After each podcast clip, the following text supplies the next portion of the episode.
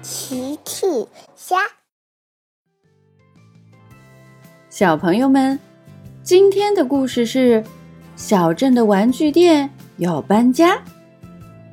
小朋友，小镇的玩具店最后搬到哪儿去了呢？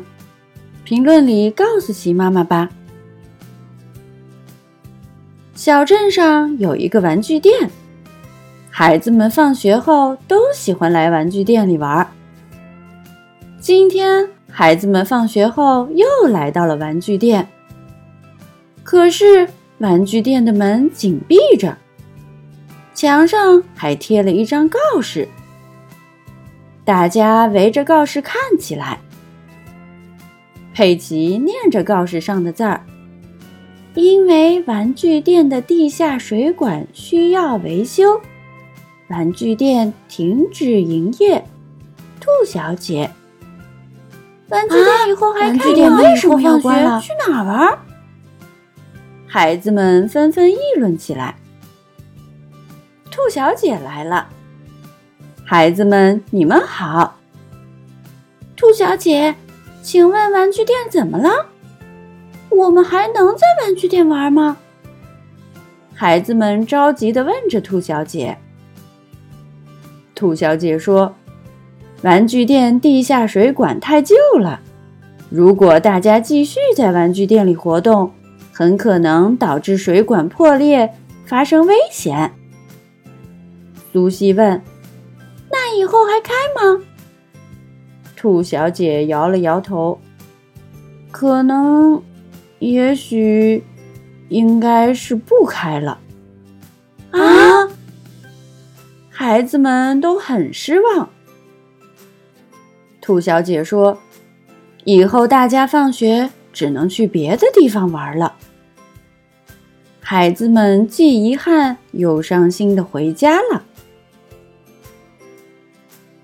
晚饭时间到了，佩奇一家围着餐桌在吃晚饭呢。佩奇却一副忧心忡忡的样子。猪妈妈见了，问：“佩奇，你怎么了？没有胃口吗？”佩奇说了玩具店要关闭的事情。难怪你这么伤心。要是玩具店关了，我们以后放学就没有地方玩了。猪爸爸听了，想帮忙。明天我去找变形警车救援队，也许波利警长有办法。波利警长真的会有办法吗？爸爸，一定有的。我们先吃饭吧。第二天，猪爸爸和波利警长一起来到了玩具店。警长绕着玩具店仔细的检查。我有一个办法可以试一试。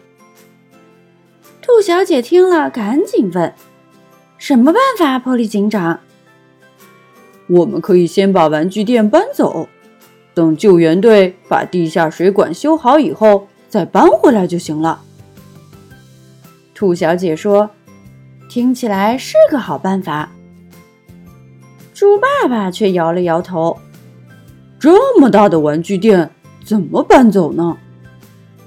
孩子们也都很好奇。警长笑了笑：“这就交给变形警车救援队就行了。”说完，波利警长开始呼叫队员们。很快，救援队成员们都来了。波利说：“卡利，这里需要你用吊钩把玩具店移走。”卡利问：“可是我要把玩具店放到哪儿去呢？”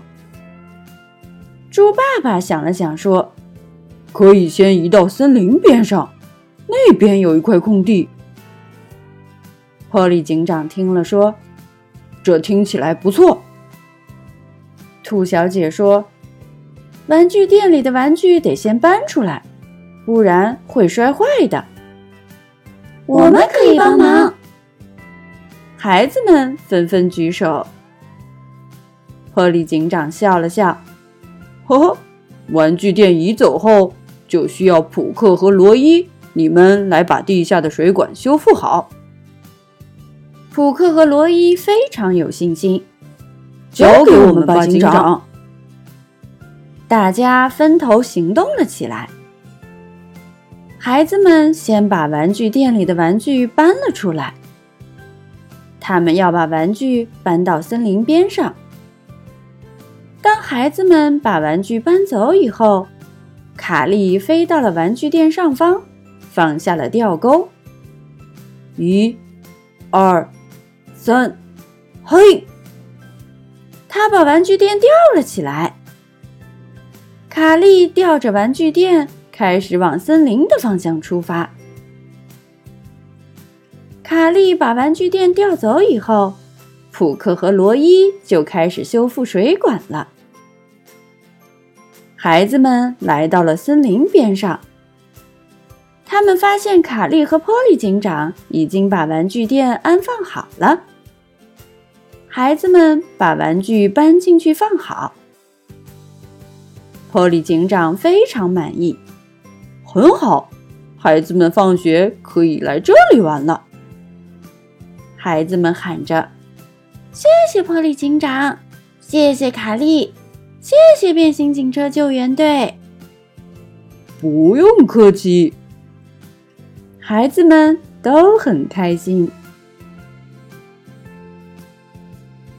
小朋友们，齐妈妈新出了一个讲绘本故事的专辑，搜索“齐妈妈绘本故事”就可以听喽。好了，小朋友晚安，明天再见。